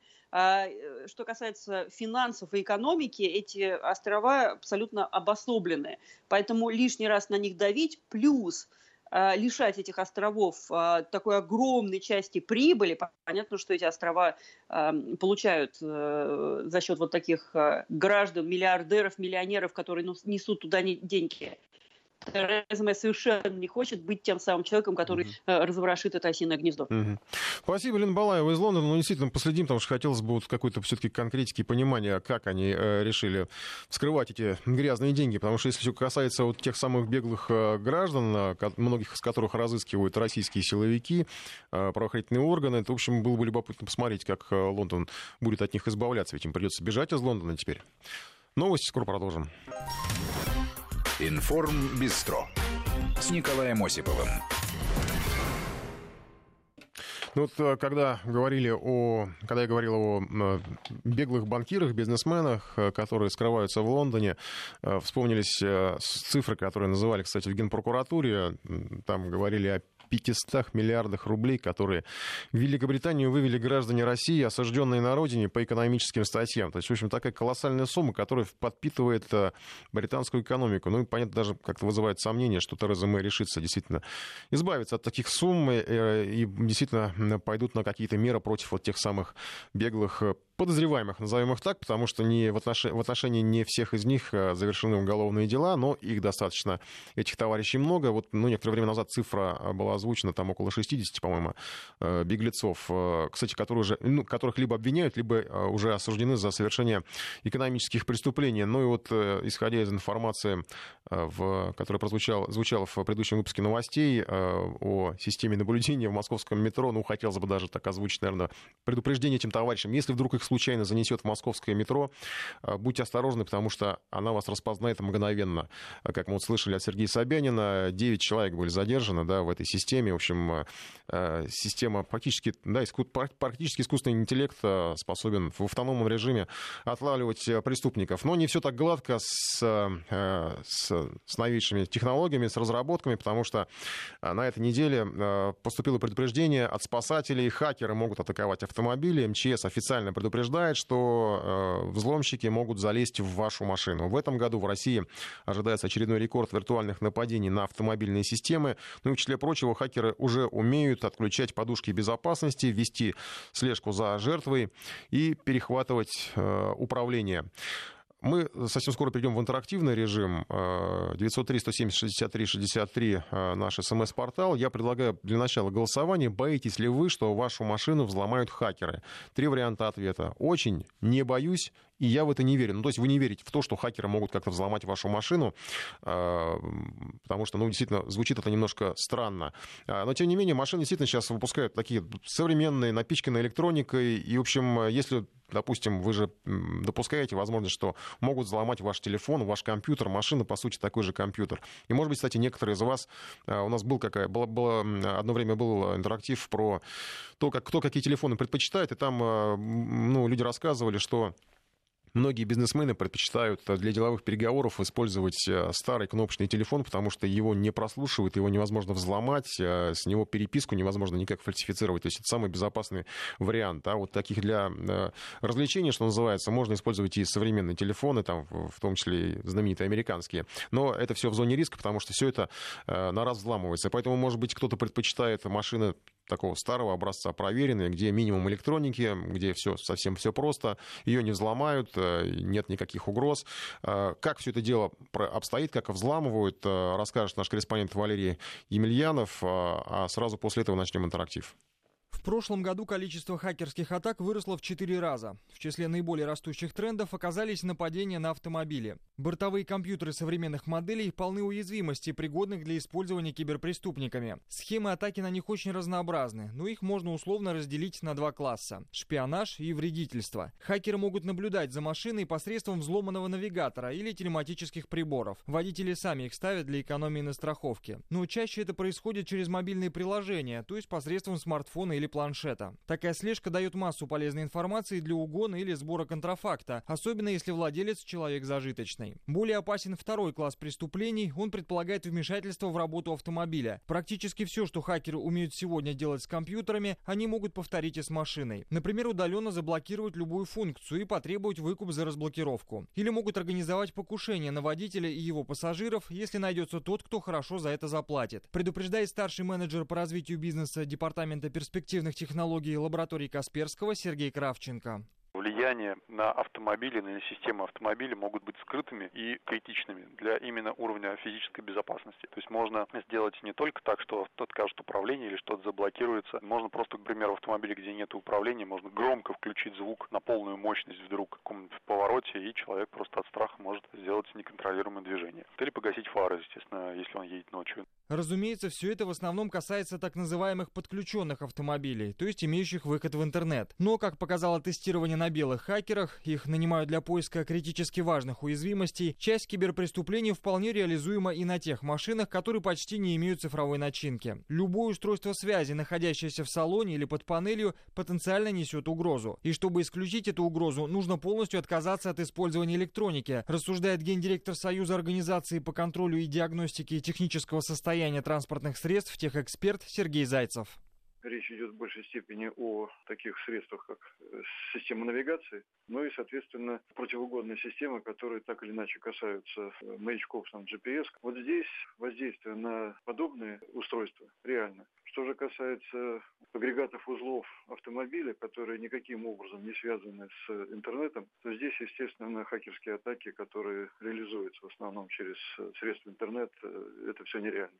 Все эксперты говорят, что обнаружить и предотвратить кибератаку на автомобиль своими силами невозможно. В отличие от компьютера, машина не выдает типичных глюков, если ее пытаются как-то неправомерно использовать. И никакой знакомый компьютерщик здесь не поможет. Проблема лежит в архитектуре всех современных автомобилей, которая была заложена еще в 80-е и с тех пор принципиально не менялась. Автоконцерны в те годы даже представить себе не могли, что в недалеком будущем появятся способы проникать внутрь систем управления без проводов. Собственно, поэтому универсальной защиты от автовируса вирусов нет и пока не предвидится. Остается надеяться, что автодилеры будут оперативно выпускать цифровые заплатки, хотя бы для тех уязвимостей, которые напрямую угрожают жизни людей. Говорит бизнес-консультант по безопасности компании ЦИСК Алексей Лукацкий. Антивирусов автомобильных нет, собственно, как и вообще такое понятие, как интернет вещей, пока не очень хорошо дружит с информационной безопасностью. Проблема решается по мере поступления, потому что, как у большинства производителей, у них на первом месте стоит задача захватить как можно быстрее долю рынка. Пока, э, к счастью, нет никаких инцидентов с э, взломом автомобиля через интернет и отключением тормозов и подушек безопасности.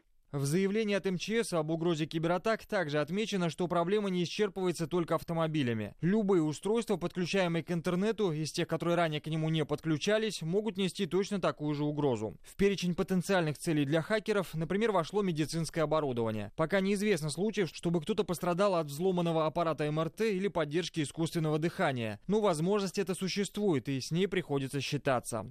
Валерий Мильянов, Вести ФМ. Ну, сейчас перейдем в интерактивный режим. Я только прочитаю срочное сообщение. Олег Дерипаска согласился покинуть совет директоров, сообщает информагентство. Ну, все это в рамках вот э, всех историй с Русалом и санкций, персональных санкций в отношении э, Олега Дерипаски. В новостях будут подробности.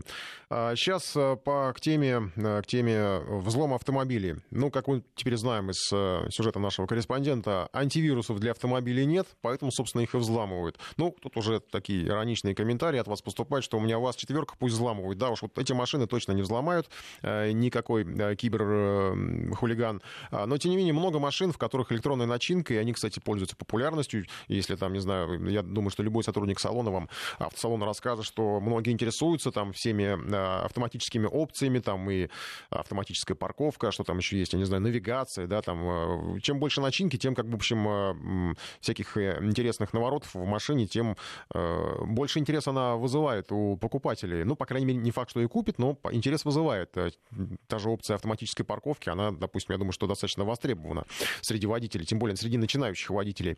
А боитесь ли вы, что вашу машину взломают хакеры? Такой опрос, три варианта ответа. Очень не боюсь. Ну и вот, несмотря на разъяснение нашего корреспондента, 22% пока что в это не верят. 232-1559, код Москвы 495, наш э, телефон. Предлагаю обсудить э, перспективу взлома вашего автомобиля э, в, в эфире Вести ФМ. Эм. И ну, почему-то спрашивают, в какой стране, а у господа ведущие, я не понимаю, тут дело не в какой стране, наверное, а все-таки в каком мы веке, в 21-м, где действительно взломать можно все что угодно, в том числе даже уже у нас э, были сюжеты на тему взлома и холодильников, и кофеварок, которые подключены к интернету, ну или, по крайней мере, стороннего использования этих э, устройств э, для того же майнинга, да, как сейчас, что, модное сейчас направление. Игорь нам звонился. Игорь, здравствуйте. Да, здравствуйте. А, конечно, а, современные автомобили а, комфорт, престиж, удобство. Но поскольку сегодняшний день имеет э, угрозы, да, поскольку вот корреспондент точно понятно объяснил, это все соответствует дистанционно компьютерный вирус. Но я бы хотел бы вернуться на 90-95 год производители немецкой, японской автопроизводители.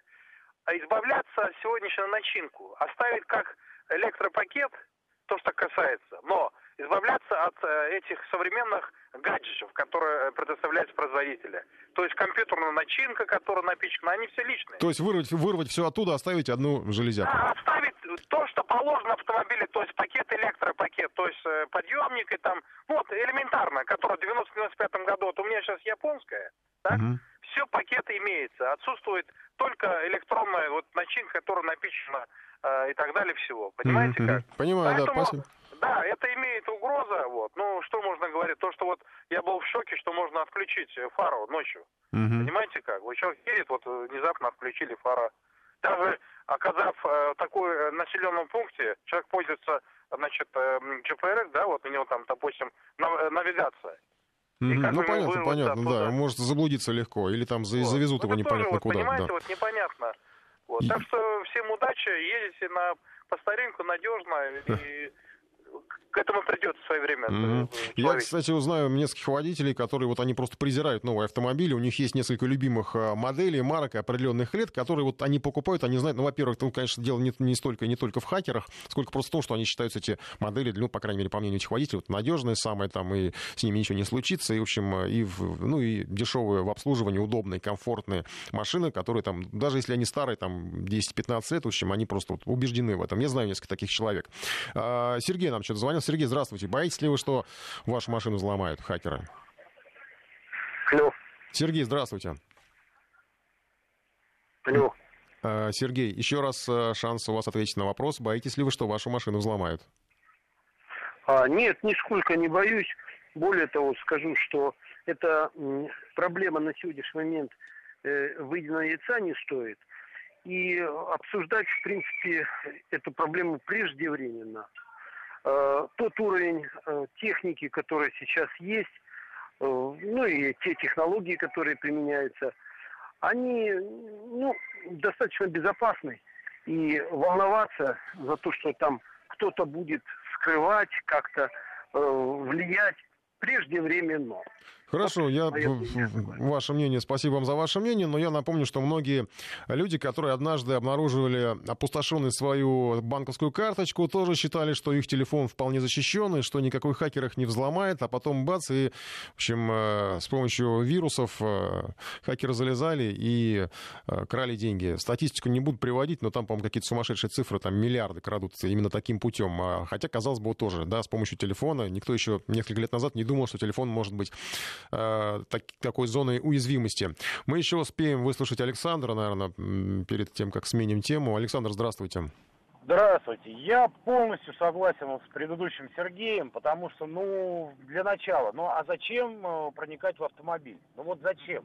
какие-то деньги оттуда украсть. Я, у нас корреспондент прочее. приводил вариант. Э, вот, допустим, смотрите, блокируют телефон и компьютер, требуют выкупа за разблокировку. То же самое можно сделать с автомобилем.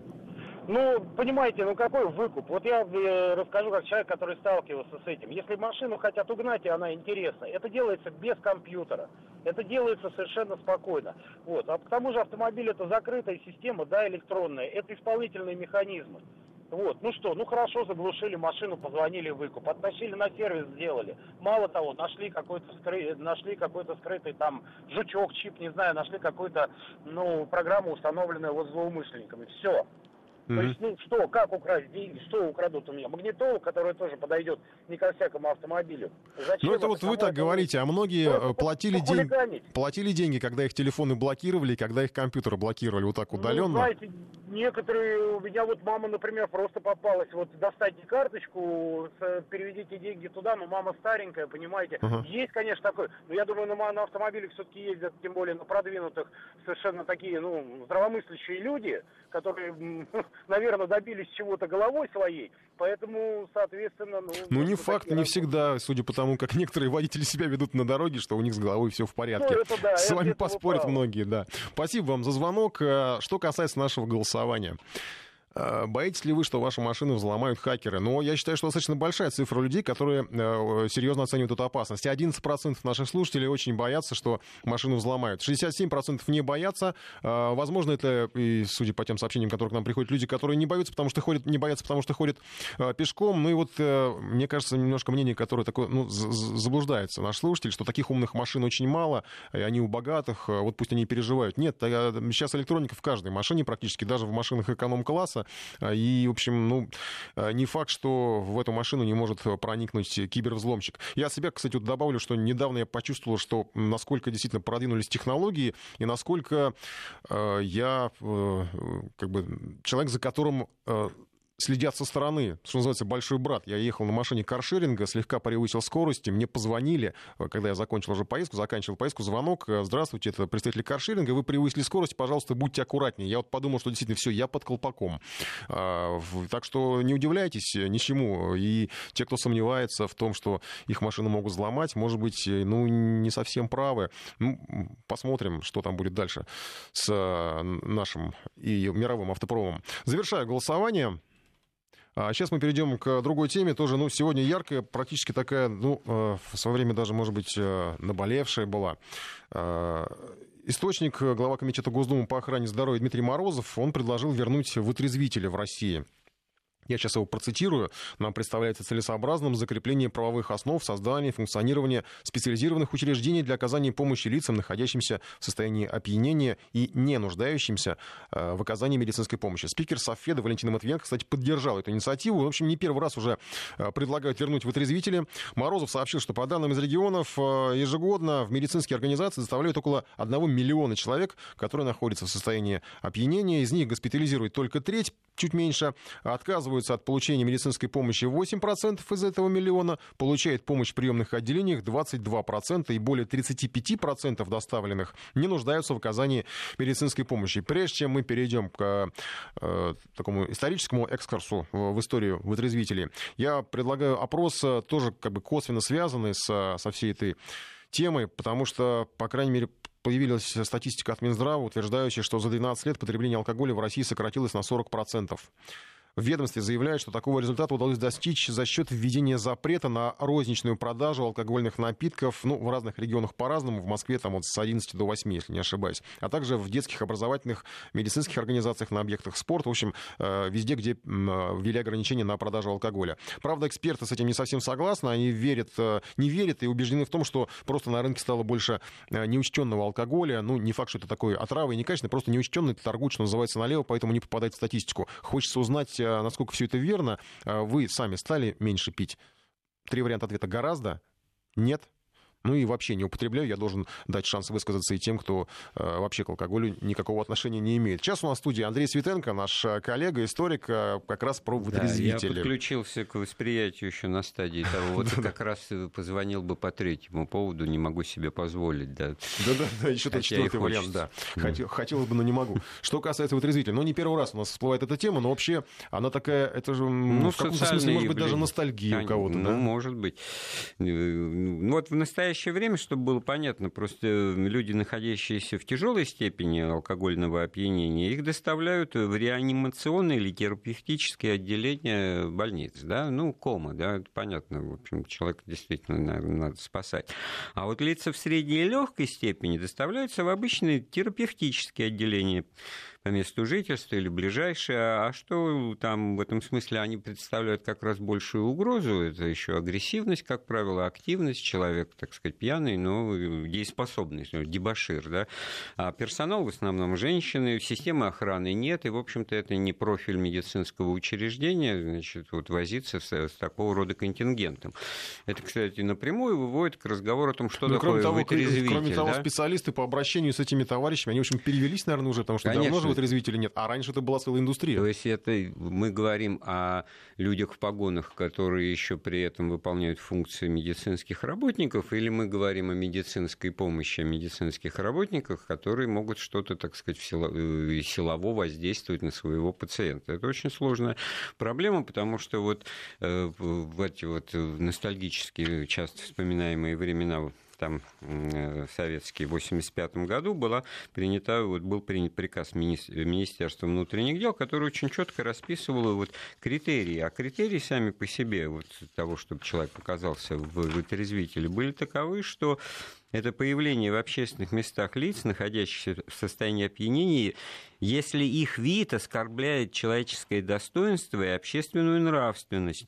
Или если они утратили способность самостоятельно передвигаться. Ну вот, вот это вот... Были четкие это, критерии, да. Ну, ну, Колька, в чем четкие критерии оскорблять? Вот тебя оскорбило, меня не оскорбило. Я недавно ехал в, в автобусе вот сюда на работу. Субъективные четкие Лежал критерии. человек, да. значит, плашмя. Счастливый человек. И кто-то говорит, да не трогайте, пусть поспит, значит, он там Сейчас уже и нагадил, да. и все на свете, и кошмар просто. И дети ехали, и взрослые все возмущались. А, а что? А кто-то говорил, не трогайте, пускай человеку хорошо, пускай отдохнет. Вот, это к вопросу об общественной нравственности. А на самом-то деле проблема, конечно, серьезная и да, давнишняя. Первый вытрезвитель в России э, принято считать, что возник в, по инициативе врача Федора Архангельского в Туле. Тут про Тулу можно говорить, и, и станет казаться, что там, что ли, больше пьяниц, чем в, в других местах. Нет, там было больше заботливых людей, э, которые организовали в 1902 году первый в России вот такой вот вытрезвитель, имевший функции, ну, как вот два в одном, в одном флаконе еще и лечебно трудового профилактории. То есть там была задача вернуть к нормальной жизни людей, не дать им так сказать, погибнуть под забором, была, да, некая реабилитация, да, да, да. И эта инициатива, кстати говоря, она очень быстро за несколько лет распространилась по всей стране, так что к 1913 году уже в каждом губернском городе аналогичного рода учреждения были открыты. А вот с наступлением советской власти это все как раз закрылось, но я, так сказать, не допускаю, что вполне вот по каким-то идеологическим соображениям, так сказать, вот как с этим быть. Ну, во-первых, действовал все-таки какое-то время сухой закон, что не отменяло, конечно, пьянство, как мы понимаем. Расцвет, это мы по, по Булгакову, там пивная стоп-сигнал, Шариков, mm-hmm, середина mm-hmm. 20-го, а вытрезвителей нет. Вытрезвителей нет. Вот как раз такое бесчинство, которое демонстрирует этот литературный персонаж, ну, других примеров мы можем и не называть. Это было уже явление, которое вот э, показывало, что с одной стороны, значит, есть возможность, есть средства, и в то же время вот спиваются в массовом порядке люди. Так что в 1931 году в Ленинграде на улице Марата, дом 79, открылся первый советский вытрезвитель, который уже в системе наркомата внутренних дел. Это уже было, что называется, ну, в рамках этого суперведомства отдельное управление. Оно даже не подчинялось и не курировалось наркоматом здравоохранения, начиная с 1940 года. Вот, и поэтому конечно, уже более близкие, понятные, вот песня Высоцкого, там «Я как стеклышко был остекленевший». Там, Нет, еще источник вдохновения да, был, да. Источник вдохновения, там «Осенний марафон», я не знаю, прекрасный да, да, фильм, да, да. в котором датский профессор попадает в вытрезвитель.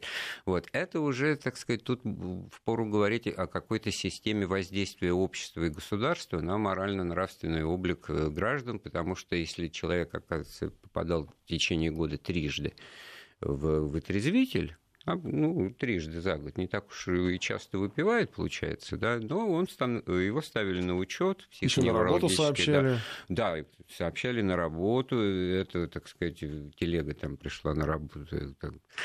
В общем, здесь, э, ведь э, если опыт иностранный взять, современный, текущий, в Соединенных Штатах Америки полиция просто не имеет права со скамеечки спящего человека на улице поднимать, потому что это вмешательство в частную личную жизнь. Он забурчит, что, чего меня Состояние трогать. личной жизни. Я, да, это вот его право. Вот это вот э, цинизм этого свободного общества, он в этом, в частности, проявляется. Ну что ж, это был исторический такой краткий а, экспресс-экскурс а, в историю вытрезвителей. Что касается опроса, стали ли вы меньше пить, а, примерно разделилось все поровну. Гораздо меньше стало пить, 32% наших слушателей. 37% нет, не стали меньше пить. Ну и такая хорошая здоровая цифра. 30% вообще не употребляют. Да, вот в общем без бутылки не разберешься. Приятно, что, что вы слушаете нас на трезвую голову. Хороших выходных не желаю, потому что завтра рабочий день. Просто хороший всем вечера пятницы. До следующей пятницы. Информ Бистро.